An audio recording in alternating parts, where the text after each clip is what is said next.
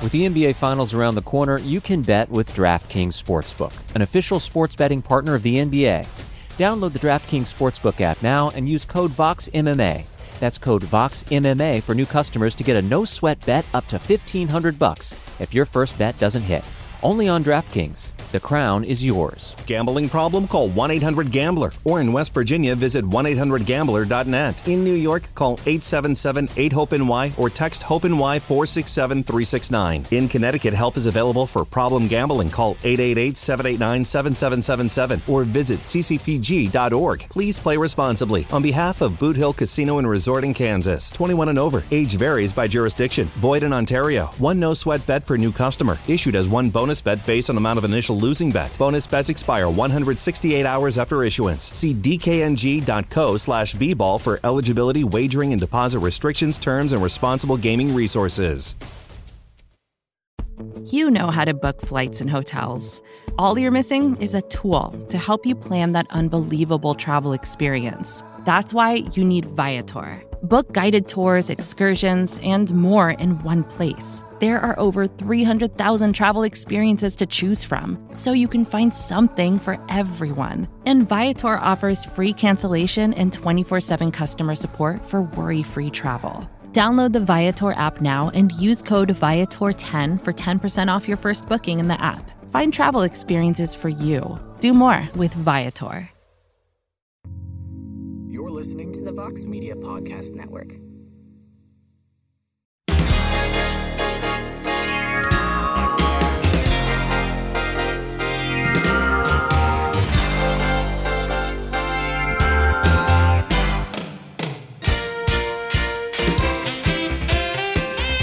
Well, hello there, everybody. It is Thursday, July 7th, 2022, and it is indeed a heck of a morning live here on the MMA Fighting Twitter Spaces and shortly thereafter on the MMA Fighting Podcasting Network.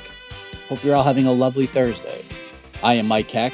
Thanks for joining us once again. There is a lot to discuss. We are still dealing with the aftermath, the hangover, if you will, from UFC 276 this past Saturday in Las Vegas.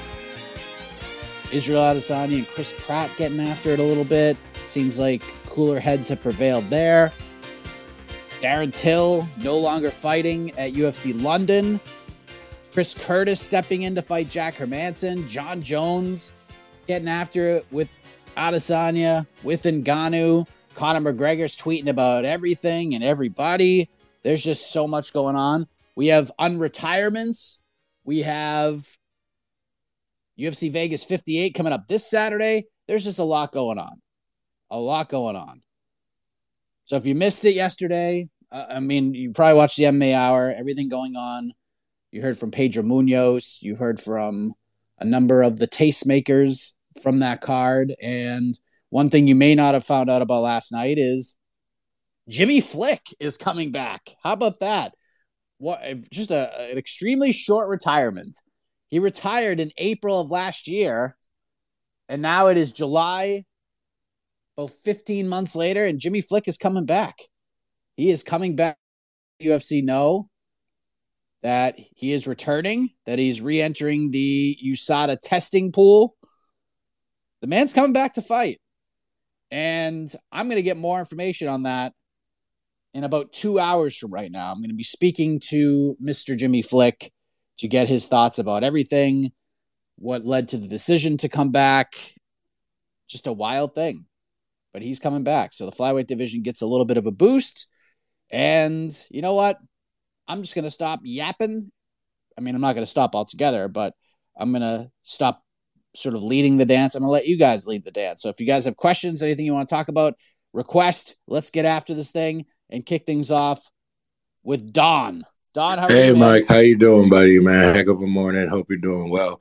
Glad to hear you sound way more rejuvenated than the last time. But it made sense, though. You had a lot going on. But so a couple things. Man, I'm gutted that Darren Till is not fighting on the London card. I felt like the stars was aligning perfectly. You're in London. It would have been a tough fight regardless, but I feel like he just needed that win, man. But I'm still excited that, Chris Curtis, what? that what? Like, how you feel about that? And like, did your excitement level go up more because of that? And also, man, just a quick, I don't know how often, you know, how you can cuss on this John or not, but that stuff that Sean O'Malley did with Pedro Munoz is goofy, man. It's no different than Kobe dapping up Usman in the octagon and then being like, "Oh man, that man is trash." Like, you know what I mean? It's like, I get it in terms of like selling the fight and stuff, but like, bro, if you're not 100% gonna just rematch that guy off of it, then don't talk anymore about it. Like a similar thing when Leon poked Bilal in the eye. Like, granted, you know what I mean, we wanted him to take the rematch, some of us, but he was just like, "Nah, I don't want to take the rematch." See, I'd rather you pick a stance. Like, if you're Sean, I know Sean's like kind of on the fence. He's like, "Oh, I kind of want it back," but like all this shit about saying you stopped them and like being like, "Oh, you know, you're in the octagon," being like, "Oh, my bad, bro," but then you out in the media being like, "Nah, man, that dude, he like, come on, man, that shit is goofy, man." I don't know what your take is on that. And the last thing I wanted to say is Israel, man. Before, when that stuff happened, I was like a lot of people. I was like, man, only because he hyped it up so much so that he was gonna, you know. But then I got to thinking about it, like Floyd. You know, a lot of people don't like Floyd. Floyd sold his fight easy just by saying one thing: "I'm not gonna lose." So I feel like if Izzy, granted, don't have to do anything. He the champ. He can do whatever he wants. He can say whatever he wants. You know what I mean? Per se, when it comes to fights. But I think, what do you think about Izzy like selling himself like Floyd, being like, "Look, man, I do what I want. If you can't stop it, you can't stop it." You know what I'm saying? But hey, man, appreciate you doing this show as always, man. Too sweet day, heck of a morning, all that, man. For life, you already know. Thank you, Don. A lot to unpack there. One, I'll start with the first thing. Yes, it definitely stinks that Darren Till is not fighting UFC London. I think he was probably, even though it wasn't the main event, I think he was probably the one that we were the most curious about to see how he would perform, how it would all play out, if he was sort of rejuvenated. And unfortunately, it looks like if you check out his Twitter page, some sort of a knee injury, trying to get some more information, but that's basically all we have right now is just that quick video of just blood and or whatever being taken from his knee. So it's unfortunate. However, Chris Curtis steps in, and I spoke with Chris last week on Radio Row, and the man was fired up. And it makes a little bit more sense because I wanted the Chris Curtis Nassardine Imavov fight. And they matched up Imavov with Joaquin Buckley for that Paris card. And I was like, I was like, okay, sure. But like, this is Chris Curtis's fight. That's a Chris Curtis fight all day. And now it makes more sense because now Chris Curtis gets Jack Hermansson. And it's actually a little bit of a bigger deal. It's in London. It's a top 10 guy. And I love the fight. And a lot of people, if you check out social media, a lot of people from, I guess, an entertainment perspective, from a stylistic perspective, they actually prefer this fight over the Darren Till fight. I don't know, from an intrigue perspective, I don't necessarily agree with that, but Chris Curtis absolutely deserves that opportunity, and the man's going to get it, so good on him. With the Sean O'Malley thing, I don't know. You have to kind of ask him about it. I'd love to get his thoughts. I know we basically just got the sort of immediate aftermath of everything when he did his post-fight scrum. And I think he was just a little bit down in the dumps about it. I don't know. I think he hasn't handled it all that great, but he's kind of planting seeds for whatever could be next. I'm curious what the UFC is going to do with this. Are they just going to rebook it, or are they going to move on from it? I don't know. I don't know what they're going to do. There's a part of me that just, like, for Pedro's sake, yeah, rebook it, give him the opportunity. It's not really his fault, right? But on the same token, I'm kind of intrigued about a Sean O'Malley-Henry Cejudo fight, just because I want to see Henry fight somebody before he gets a title shot. So I don't know. Sean, it's an unfortunate way to end the night, but at the same token, Sean's got options, and it just sucks. It just sucks. But the main thing about this all is that Pedro Munoz deserves apologies from pretty much everybody. He's getting chastised for essentially something that wasn't his fault. It's dumb. The reaction to the whole thing has been dumb. And hopefully, after hitting Pedro, because Pedro took the high road on the MMA Hour yesterday. He could have sat there and just blasted Sean O'Malley and called him a cheater and called him all this other stuff.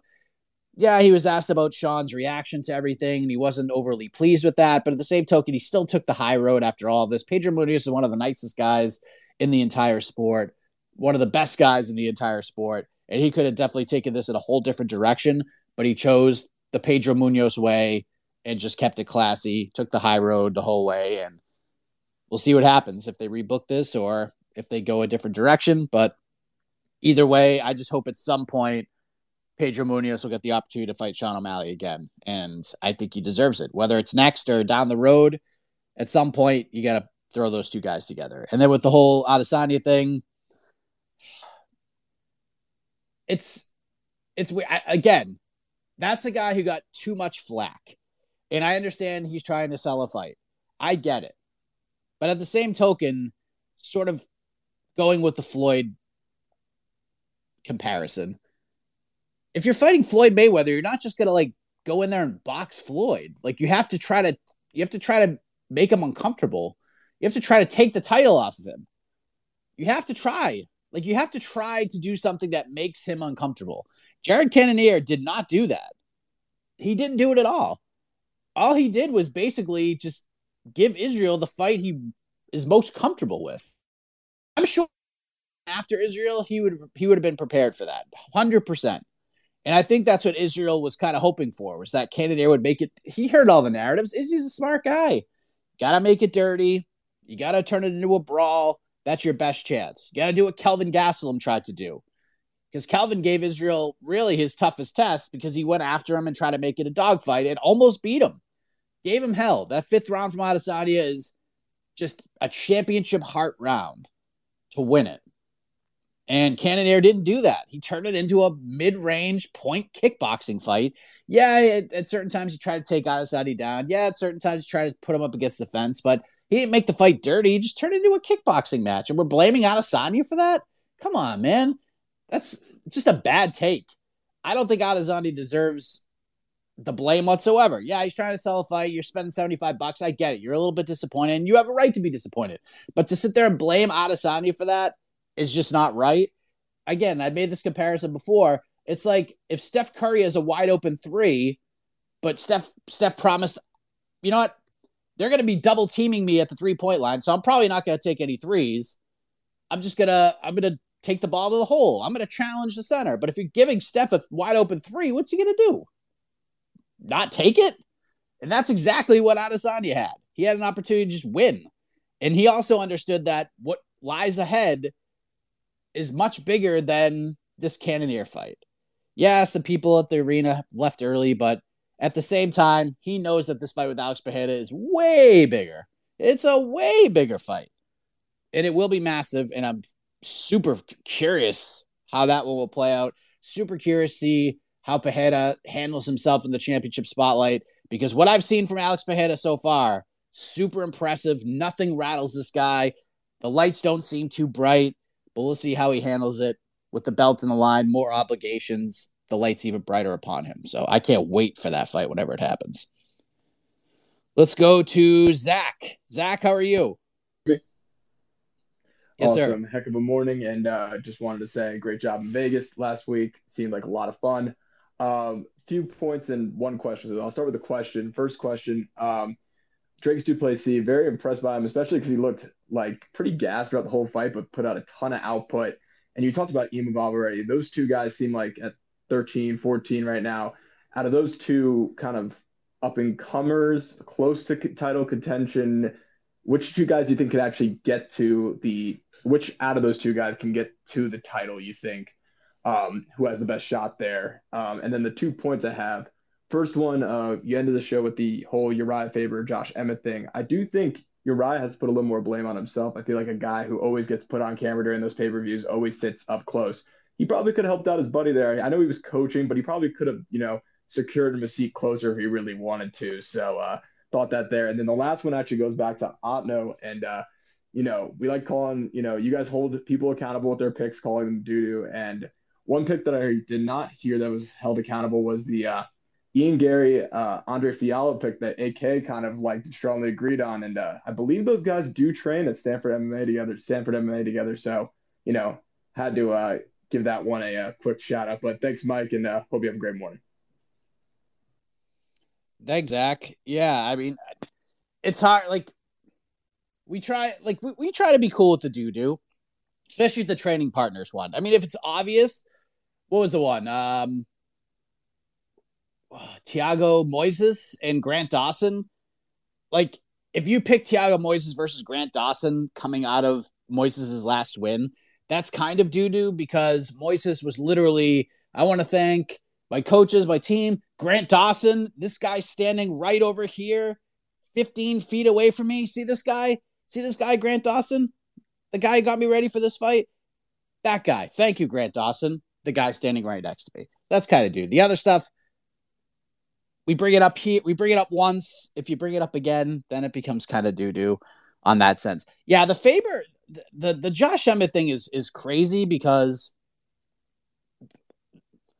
I kind of get where they're coming from. Like Faber's doing what Faber's supposed to do as a manager and a coach and in some ways a cheerleader, but never want like.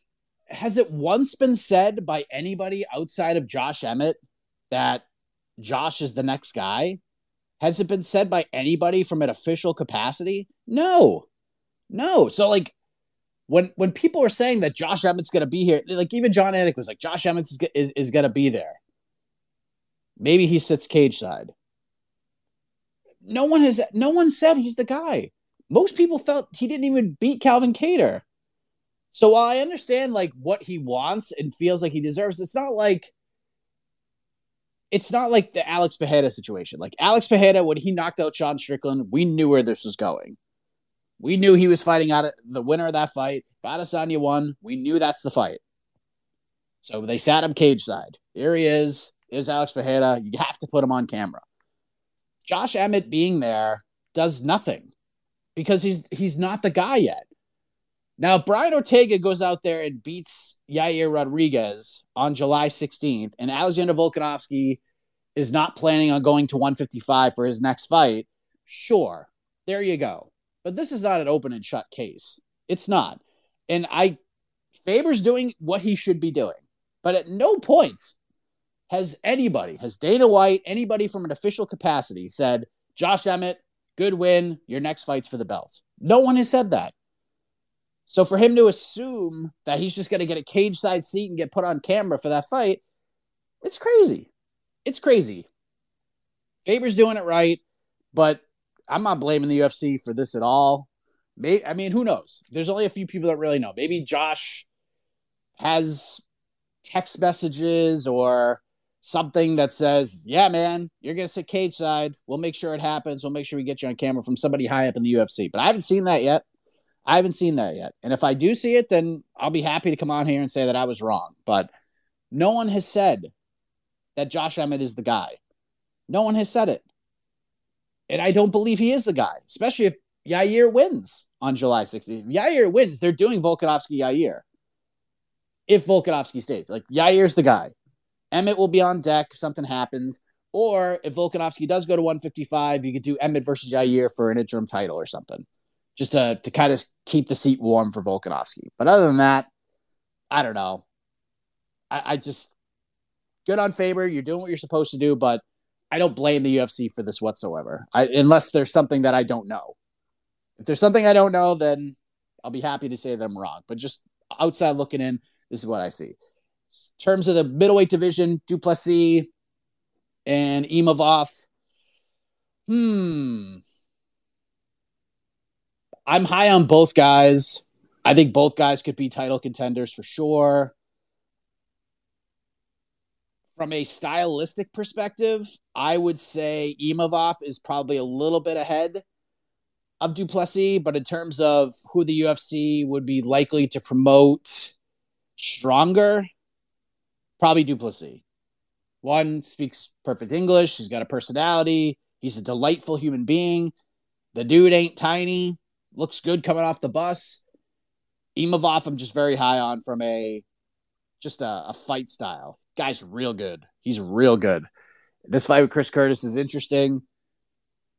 I think Imavov just getting hurt before his last scheduled outing really stung a little bit, halted a little bit of momentum, but you know, now he's back against Joaquin Buckley, and it's a big deal. I think I said Chris Curtis. I didn't mean to say Chris Curtis. Chris Curtis is fighting Jack Hermansson, but you know what I mean. But I'm high on both guys. I think from a X's and O's standpoint, I think Imavov probably has the higher ceiling, but in terms of star power, I got to go with DDP on that one. Let's go to Rel. Heckel, good morning, Mike. How you doing? I'm good. So just a few things I wanted to touch on. So I know you probably heard Chimaev called out Pereira. I wonder what that's all about. Maybe it's like a spotlight thing, you know, get the spotlight on me. Even though Chimaev already had spotlight, I think that might be that. And have you heard anything about the Ferguson-Khabib Ultimate Fighter coaching thing? Because I watched the schmo yesterday with Tony Ferguson, and he mentioned it. So I just wanted to ask if you knew a little bit more about that. And then I'm kind of big on Raphael Fiziev. I know he's fighting this week. I really think, like, at 155, that's somebody I think we need to pay a lot more attention to, especially with the way his stand-up is. I think he has some of the best stand-up in the whole division and the whole division. Like, his Muay Thai, his striking is precise, it's quick. His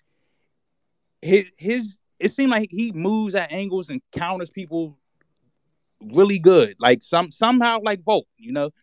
And then the last thing, the whole Izzy and Jared thing. I don't like how people was trying to blame either. I don't blame either or. I think it was I don't need them to go in there and be like Don Fry and Yoshiro Takayama. I don't need that. Like, that was in 2000. Like, we don't need them to go in there, just grab each other's head and just get the punching. I like the technical aspect. Figure out your opponent, try to get in. Could it have been more action? Yes, but I'm not asking for them to go in there and just punch each other out. That's not how you find a champion. There's levels to it, and I think that's what happens when you're at the top. You got to find a way to win instead of just going in there and punching like a robot. Thank you. Have a good morning. Thanks, man. So there's a lot to unpack here. The Chimaev thing, it's probably just, listen, Connor does it all the time. When something's gaining traction, Connor jumps in, Nate jumps in, creates headlines, keeps you relevant. That's probably what that was all about. Chimaev's probably not getting that fight. Chimaev's got other things to worry about, especially at 170. So it's probably just what it was. Please talk about me. No one's talked about me in a while. You know what I mean? That's where I'm going. Fiziev is real good, man. But this is the fight that needs to happen. Not just because they have similar names and the loser has to change their name to something else, which I love that stipulation, by the way. But this is a great test for Raphael Fiziev. Can he go 5 rounds? What's going to happen when he faces RDA, who can shoot takedowns and can really make things uncomfortable for him, take him out of his elements a little bit. He's a tremendous striker. Fiziev's got great power, tons of energy. The dude's fun to watch. But when you throw guys who are fun to watch in there with guys like RDA can stifle people. He's made a career on stifling guys like that. So I'm curious to see what happens, especially if this fight gets extended, rounds 4, round 5. How is Fiziev going to handle it? Can the gas tank hold up, especially against the former champion? It's a big opportunity now. If Fiziev passes this test, boy, oh boy, we got something big here. We got something cooking with Fiziev. I will sort of disagree with you on your Adesanya Cannonier take. No one is asking for Cannonier to jump off the top of the cage and do a double axe handle and just do something out of the ordinary. No one's asking for that. But at the same token, you playing right into the champion's hands is just not a good strategy. And then at the end of the fight, to have all the onus placed on Adesanya is just silly, in my opinion. You have to go in there and try to take the belt off the champion. I was asked about this a lot on the post-fight show. What needs to happen? What needs to change to make Adesanya more exciting? He needs a guy who's going to try to fight him, who's going to try to take the title off of him. And I think Alex Pereira could be that guy. I think Alex presents different challenges. And I think it's just super curious in my eyes how Adesanya is going to approach a fight with a guy who has 2 wins over him. And I know both of those fights were somewhat competitive, and I know most people look to the knockout in the second fight as, oh, Izzy got bolted by Pereira. And there's a little bit of truth to that, but before that it was competitive, and the first fight was super close. But still, there's something a little mentally taxing about getting in there with a guy who holds 2 wins over you. And Pereira's not rattled by the situation at all. Like, I've said this before about Cannonier, and I truly mean this. I think Cannonier was beat on Wednesday at the media day. I think the spotlight upon him was a lot. I think he was a little uncomfortable at the press conference.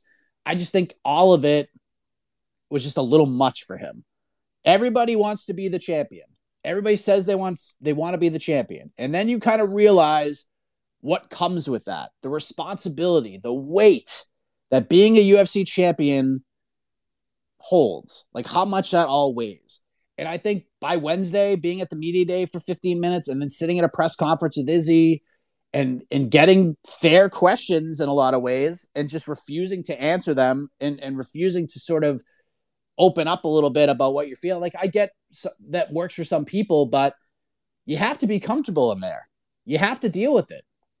And I felt like at the end of the media day Wednesday, I was like, oh boy. I felt like this fight was going to be really competitive, but after the press conference, I was like, oh boy, this is probably not going to go very well for Cannonier. He's a little overcome by the moment. I'm not blaming him for that. There are many fighters who have been in that same situation that get in there, they go through the media day, they go through all the obligations and everything that comes with being one half of a main event. And it just becomes a lot. And you're just like, oh, this is not what I thought it was going to be. I'm not saying it took away, but sometimes that gets in your head a little bit. And I felt like from a mental standpoint, Cannonier was kind of rattled before the fight even started. And we kind of saw that in the performance. It's not easy being a main eventer. It's not easy being a champion. It really is the toughest thing. It's so hard. Seeing Usman and Adesanya and Volkanovski and all these guys have to defend their titles over and over and over and over again, and try to get everybody's best. It's so hard to do. It's so hard to do. But once in a while, you get a Jiří Procházka who comes along, who's just such a wild man and can deal with all that and find a way to deal with the adversity that being a champion brings and being a challenger brings. Some people just don't care about it, can fight through it. Others can't. That's it. That's the way I look at it. We're this close to crowning an NBA champ, and with the action heating up on the court, it's even hotter at DraftKings Sportsbook, an official sports betting partner of the NBA. Download the DraftKings Sportsbook app now and use code VOXMMA. That's code VOXMMA for new customers to get a no-sweat bet up to $1,500 if your first bet doesn't hit. Only on DraftKings. The crown is yours. Gambling problem? Call 1-800-GAMBLER. Or in West Virginia, visit 1-800-GAMBLER.net. In New York, call 877-8-HOPE-NY or text HOPE-NY 467-369. In Connecticut, help is available for problem gambling. Call 888-789-7777 or visit ccpg.org. Please play responsibly. On behalf of Boot Hill Casino and Resort in Kansas, 21 and over, age varies by jurisdiction. Void in Ontario. One no-sweat bet per new customer. Issued as one bonus bet based on amount of initial losing bet. Bonus bets expire 168 hours after issuance. See dkng.co/bball for eligibility, wagering, and deposit restrictions, terms, and responsible gaming resources. Support for this show comes from Atlassian. Atlassian software like Jira, Confluence, and Loom help power global collaboration for all teams so they can accomplish everything that's impossible alone. Because individually, we're great, but together, we're so much better. That's why millions of teams around the world, including 75% of the Fortune 500, trust Atlassian software for everything from space exploration and green energy to delivering pizzas and podcasts. Whether you're a team of 2, 200, or 2 million, or whether your team is around the corner or on another continent altogether, Atlassian software is built to help keep you all on the same page from start to finish. That way, every one of your teams, from engineering and IT to marketing, HR and legal, can stay connected and move together as one towards shared company-wide goals. Learn how to unleash the potential of your team at Atlassian.com.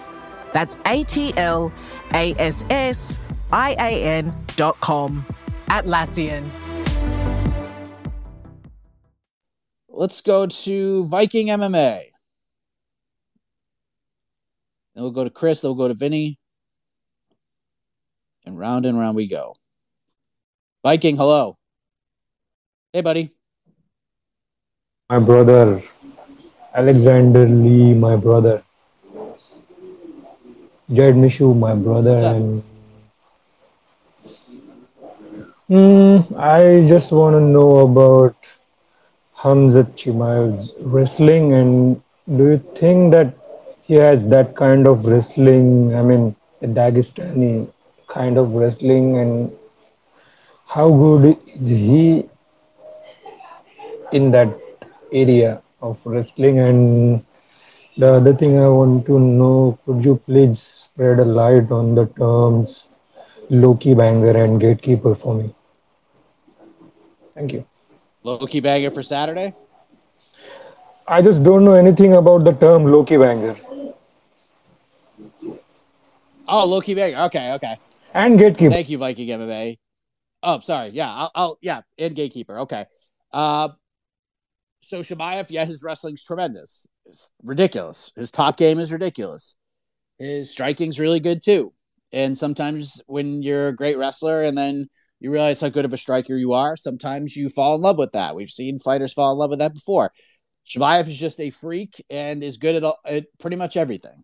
He's a tremendous wrestler. If Chimaev just wanted to wrestle his way to wins all the time, he could do it. He's that good.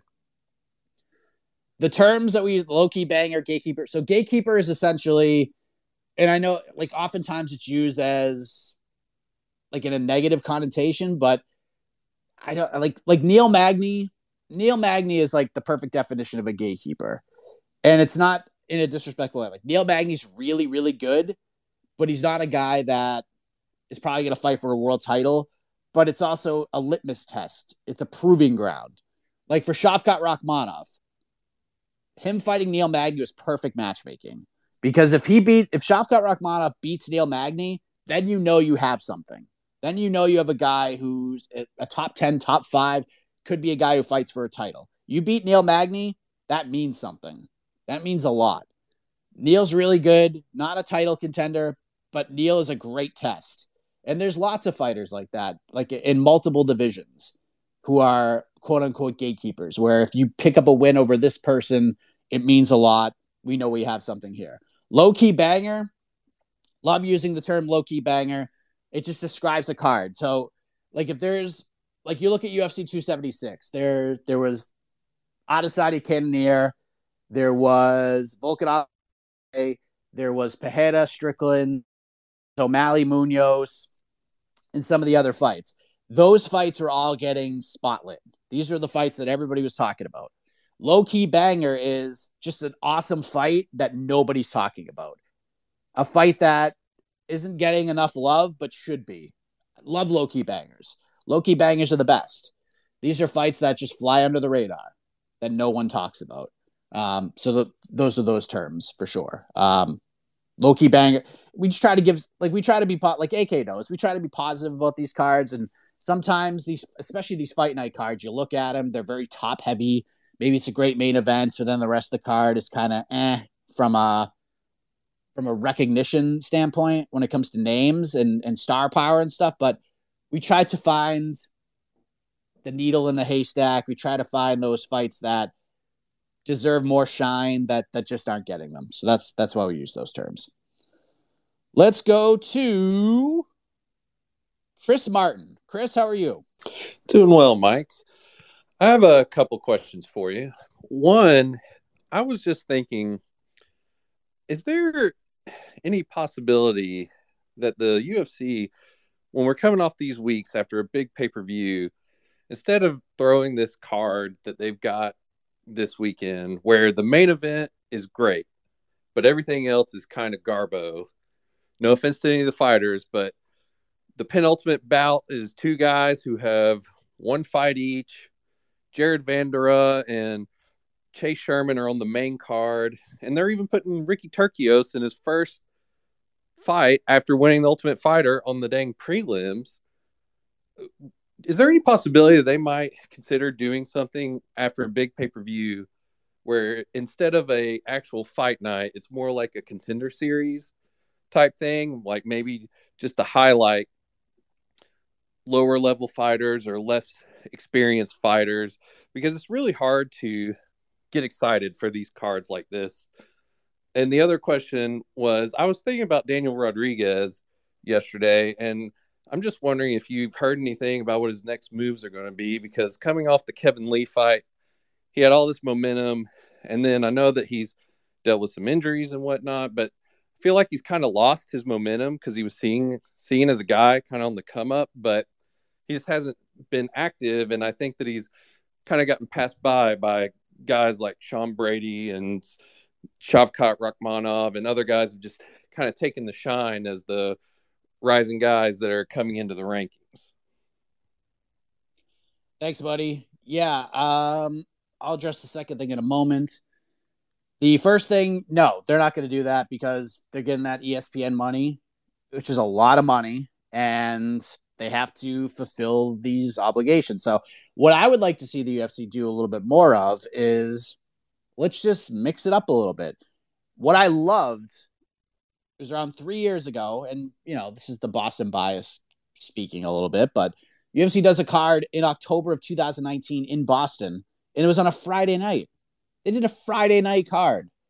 It's okay to do that once in a while. It's okay to do a Friday night card. You throw this card on a Friday. No, like, who's going to complain about that? It's a Friday night of fights. Like, mix it up a little bit. I mean, the card's not, it's fine. Like, Kyle Baralho is now getting back-to-back co-main events or second-to-last fights. We'll get AK's take on that on the preview show probably. But yeah, you get some good. Said Nurmagomedov, Douglas Silva de Andrade is a great fight. The Vandera Sherman is just a UFC main card fight night special where we just throw two random heavyweights on a main card. Cynthia Calvillo, Nina Nunes is an interesting fight. Calvillo really needs a win. Michael Johnson, Jamie Malarkey is going to be super fun. Turcios to make his debut against Amin Sahabi. I mean, it's not bad. We've seen worse. David Onam is on the card. No, there's a lot of hype around him. He's fighting Garrett Armfield, who I've been high on for a long time. Just, they fought before. Armfield just jumping up to 145 for this fight. I know Armfield typically fights at bantamweight, especially at short notice. Not great. But he probably was a guy that was lined up for that call for quite some time.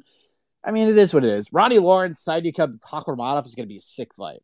That's the low-key banger on this opening fight of the card. But this deserves better than that. This probably should have been a main card fight. So I get where you're coming from, but they're not going to do that. Funny you mentioned Daniel Rodriguez. I actually spoke to Daniel Rodriguez in Las Vegas right after the Hall of Fame red carpet. He actually drove from his house to meet me outside of the T-Mobile Arena. And we did an interview outside T-Mobile. That's probably going to drop sometime this week. But I will say this. He's had 3 hand surgeries. Because I spoke with him, I think, in December. Or maybe it's like right around like the first week of January. And he said that he was recovering from a hand surgery. He was hoping to be cleared. Hoping to fight maybe in February. But the first surgery didn't take. The second surgery didn't take. So he had to get a third hand surgery.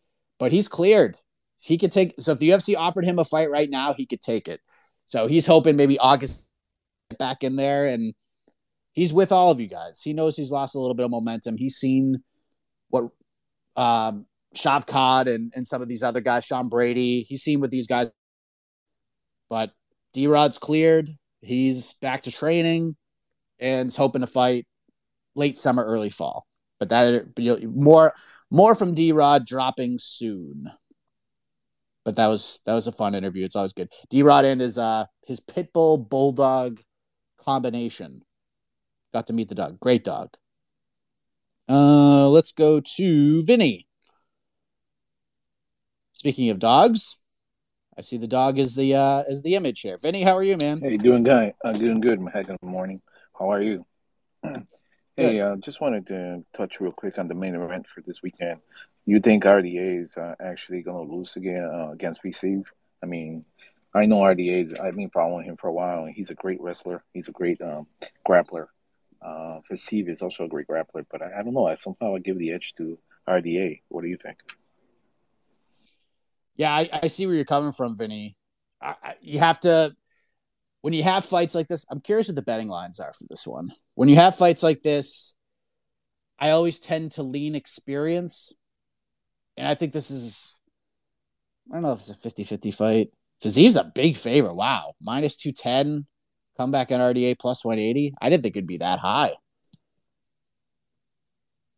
There's value on RDA, in my opinion, for sure. At plus 180. Interesting. That's very interesting. I think this fight's closer to 50-50 than that. So I always try to lean experience. RDA's been in 5-round fights. He's been in title fights. He's been a champion. He does have the wrestling and the jiu-jitsu advantage against a guy like Fiziev, but Fiziev could strike his ass off. And again, I think this fight is going to go into the championship round. That's where my questions are. How is Fiziev going to handle round 4? How is he going to handle round 5? Slow down. We've seen him slow down in fights before. He looked good in his last fight against Brad Riddell. Looks like he kind of tightened some of that stuff up. But what happens in 4 and 5? That's my... So I lean... RDA in that sense, but Fiziev, man, he is exciting. He is fun, and this would be a gigantic win on the resume if he can get it done. So, yeah, it's a good fight. It's a really good main event. It's exactly what you want. James. Then we'll go to Tristan, then we'll go to Patrick. James, what's up? Heck of a morning to you, Mike. Indeed. I'm fine, thanks. I was looking at the card this weekend. I think there are several loser walks matchups on here. I was wondering if you could maybe, and maybe you're uncomfortable doing this, but could you maybe tell me who you think is most likely to be cut from the UFC roster after this weekend?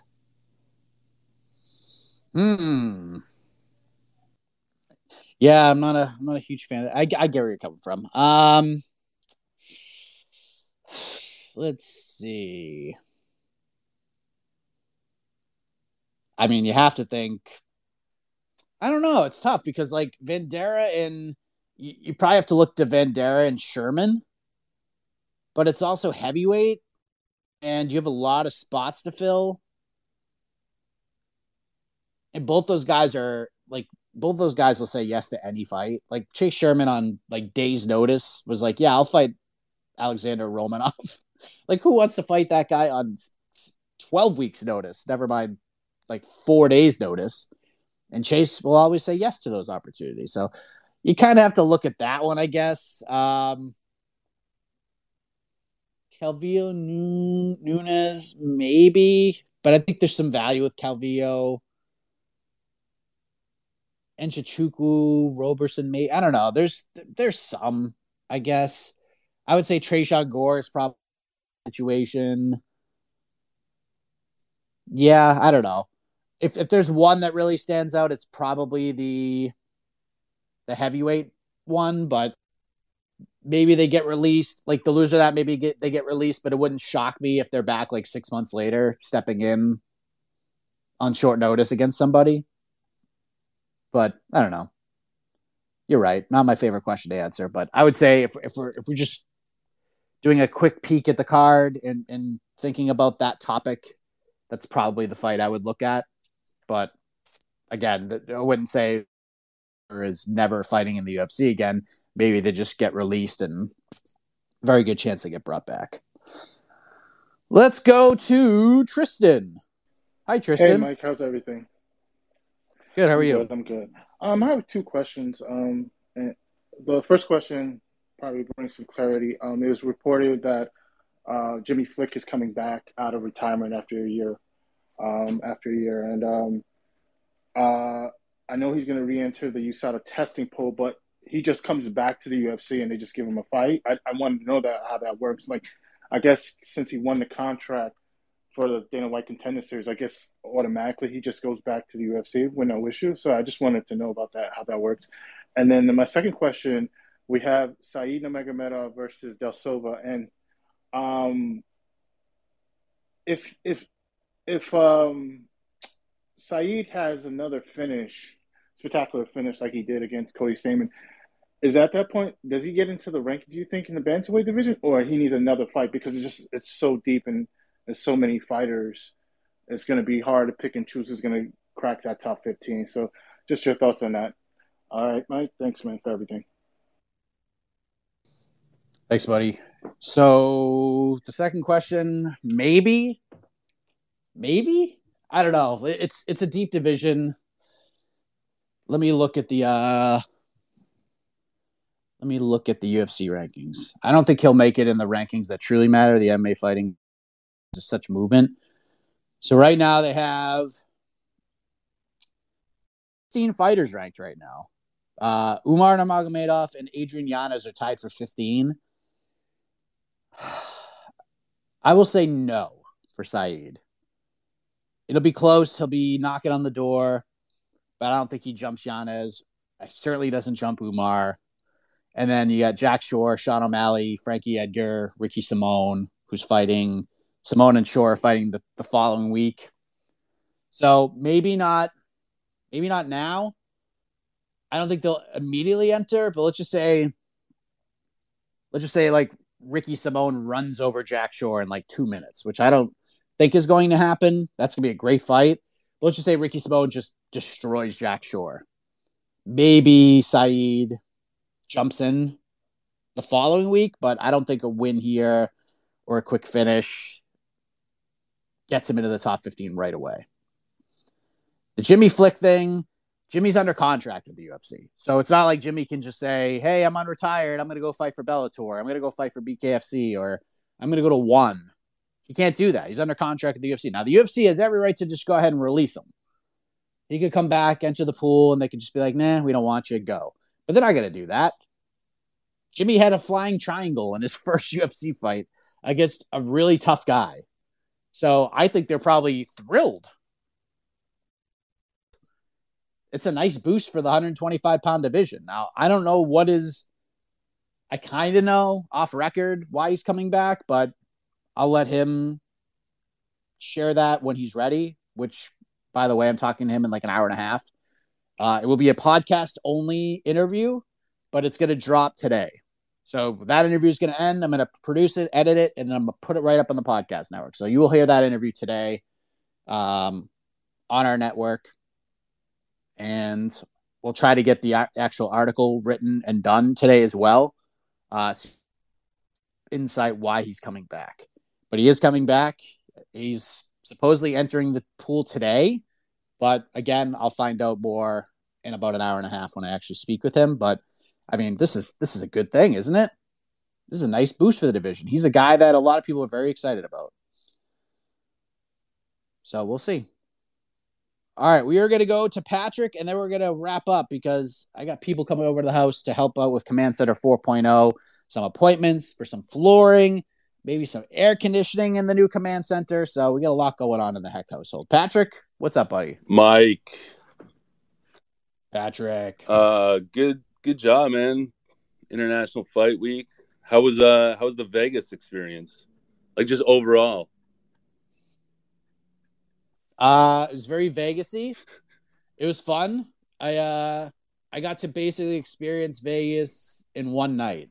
So, like, I walked around the Strip. Jose kind of showed me around a little bit. And then we went to Fremont, which was just crazy. I was like, where the hell am I? And then we went to Ariel's meetup and met some people that I've talked to from afar, but never actually, like, met in person. Met some of the peeps. It was a good time, man. It was a good time. Nice. Well, I got this little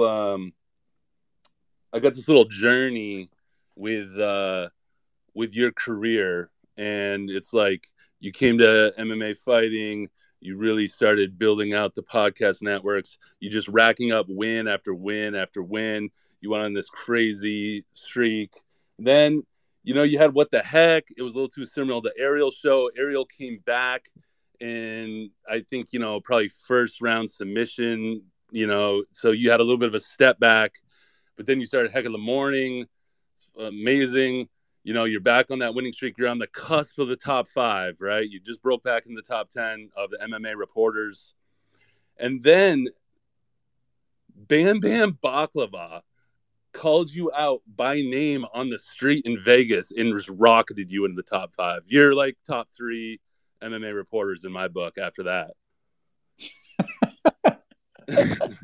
And also, my second follow-up to that is, what was better, Bam Bam Baklava calling you out by name on the street in Vegas, or I forgot the event that they used your voice in the official promo? Was it Masvidal Usman? Yes, dude. When I heard your voice and you're like, "Enter Jorge Masvidal," and it was like the beginning of the promo. Which one was better? Ooh, it's a good question. That's a good question. I would say, thank you, Patrick. I would say,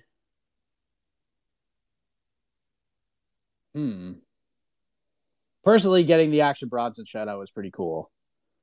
But from a, like, people reached out to me and was like, wow, kind of a thing, it was definitely the, being the open Usman Masvidal promo. For sure. What a weird, not weird, but what a great insight into my MMA fighting. Let me just say about What the Heck in the MMA Hour. No one from MMA Fighting was like, What the Heck is dead. No one said that to me. I was told that I could keep it if I wanted to. I actually stopped it on my own because Ariel coming over was it was huge for the website. It was massive. So why would I try to do the same thing he's doing? You know what I mean? It worked out great because I come over, I just sort of filled the gap. I had no idea Ariel's coming back. So when Ariel comes back, this is great for all of us. This is great for everybody. So I've always found a way to pivot, to find, like, evolve. Like, I tried We Got Next, which is some of the low-key fighters that aren't getting enough love. And that was fun. Like, I still got to do interviews and stuff like that. But again, just became a lot. And I actually liked this idea better of just talking to you guys and you gals and just doing sort of a morning show feel, because this is something that MMA as a whole is just missing. And I wanted to fill that gap. So yeah, it is what it is. I'm again, so I'm thrilled how long he's back. We get the freaking MMA Hour. The MMA Hour helped increase my fanhood. Like, I really got into the sport. Like, I really got into covering the sport because of that show. It was such an important thing for me as a journalist, and just learning different things about the industry, because I didn't go to journalism school. Like, I didn't do that. I learned a lot about journalism show. Him talking about different things about journalism, what's the right way to do things, what's the wrong way to do things. Like, just an amazing show. Huge. I'm so glad that it's back, and there's room for everybody to do what they want to do. And that was one of the reasons I love working for it being a part of this website, is that when this news is told to us, I had people literally reaching out to me saying, "Oh my God, what's going to happen? Are they going to fire you?" And I'm like, I hope not. I don't think so. But it also led to my bosses, managers, etc., saying like, "Hey, if there's something you've always wanted to do, now's the time. Now's the time to do it." And here we are. I got to produce two of those, audio docs that I did with the fighter that got shot and paralyzed, who's trying to come back, going with Elena Kolesnik. Like, I get to do all these different things. Like, and now I'm going to cover more events. Like, this worked out great for me. All right, we'll take two more real quick. James, hello. Hey, good morning, Mike. Hey, buddy. Hey, I wondered if you had anything on Roberto Silvic, if he's staying with KSW or if he's finally making the jump over to UFC? And if he does, what first fight would you love to see him in? Like, I mean, obviously, Vicente Luque and him, that would be a banger for sure. And but the whole Sean O'Malley, Pedro Munoz thing, I mean, I know there's no shame in the UFC game, but if they decide to do the rematch, can you see them doing that as a fight night, or do you think they're going to make us pay $75 again to see that? And I don't know what the kind of fight told me of what ceiling Sean O'Malley has. Like, I know his striking is great.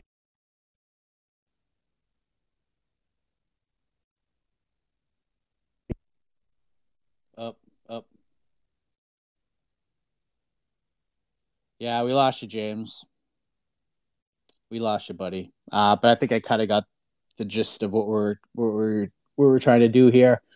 Soldich is still a mystery. I have no idea. I have reached out and asked about it.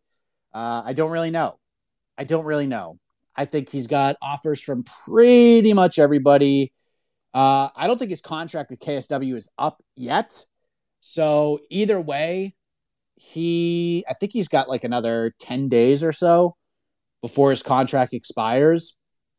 From what I understand, KSW offered him a lot of money, like crazy money. And he told me in the past that if he was going to walk into his KSW renegotiation meeting with his management, and if they he was going to throw out a number, and if they matched the number, he was going to stay. And who knows? I would have thought but he's a coveted free agent right now. He's a highly coveted free agent. So if I'm him, I'm milking this to the very end myself. I would be stunned. I'd be pretty surprised if he left KSW. Because I spoke with him. You can go back into the archives of the podcast network and check it out. I spoke with him about it. What means more to him? Money means quite a bit because he wants to have a life outside of fighting, and he wants to have money to do that. So KSW, from what I understand, is offering ridiculous money. How much legacy factors in, I'm not really sure, but I would actually be shocked if he doesn't stay with KSW. But if he goes to the UFC, I love the Vicente Luque fight. Yeah, and I agree with you. One of the worst parts about this O'Malley-Munoz thing is we didn't learn anything. We learned very little. So if they do run it back, will it definitely be on pay-per-view? I'm sure they'll throw it on a pay-per-view, but if they want to do a fight night main event, sure. But it will not be a fight night main event at the Apex. It'll be something in front of a crowd. Maybe they go back to Arizona. Maybe they do like a fight night in Phoenix or something. Somewhere near where O'Malley lives, make him kind of the hometown guy, and maybe they do that. But my guess, if forced to choose, probably be a pay-per-view. All right, Ahmad, take us home, buddy, because I got to get out of here.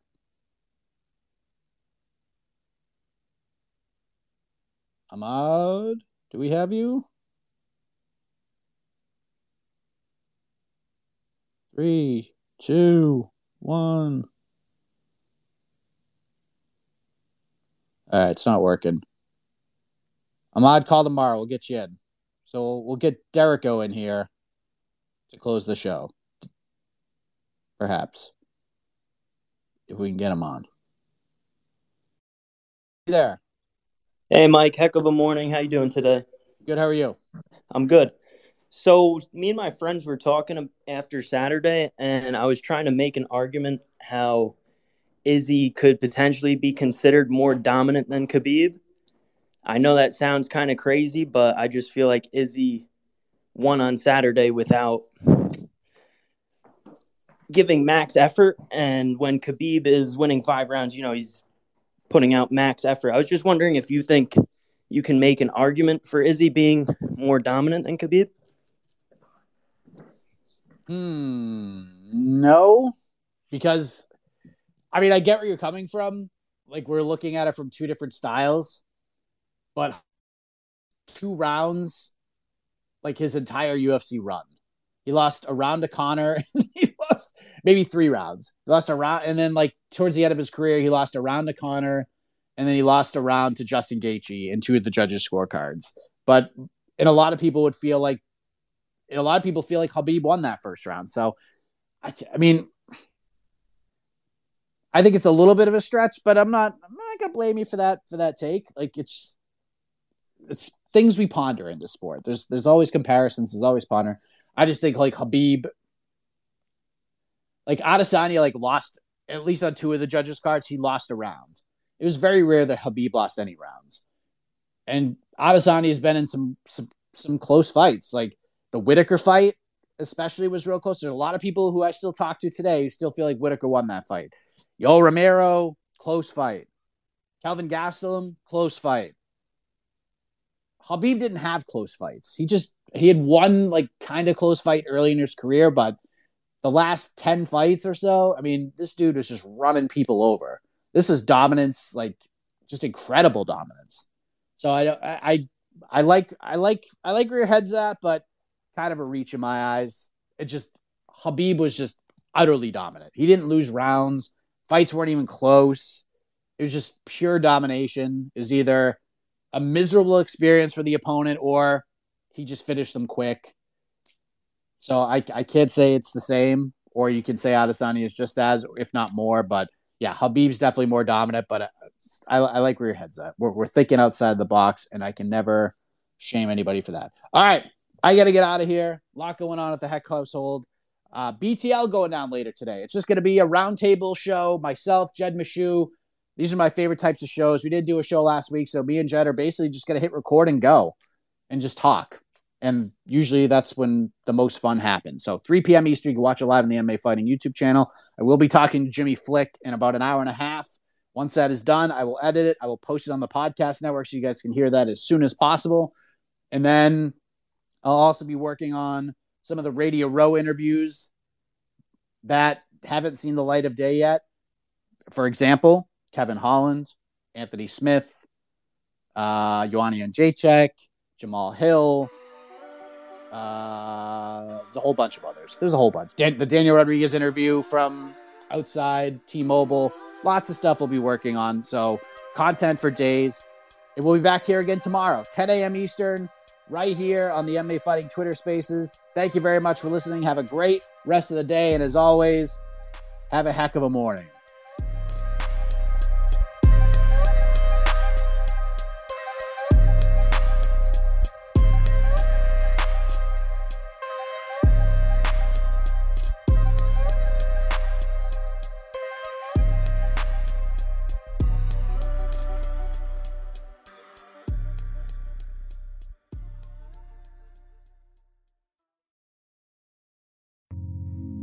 Listening to the Vox Media Podcast Network.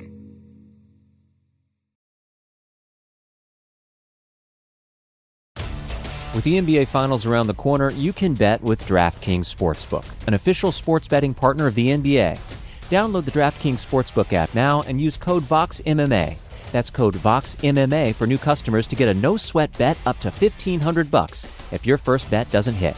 Only on DraftKings. The crown is yours. Gambling problem? Call 1-800-GAMBLER. Or in West Virginia, visit 1-800-GAMBLER.net. In New York, call 877-8-HOPE-NY or text HOPE-NY 467-369. In Connecticut, help is available for problem gambling. Call 888-789-7777 or visit ccpg.org. Please play responsibly. On behalf of Boot Hill Casino and Resort in Kansas, 21 and over, age varies by jurisdiction. Void in Ontario. One no-sweat bet per new customer. Issued as one bonus bet based on amount of initial losing bet. Bonus bets expire 168 hours after issuance. See dkng.co/bball for eligibility, wagering, and deposit restrictions, terms, and responsible gaming resources. Support for this podcast came from SAS.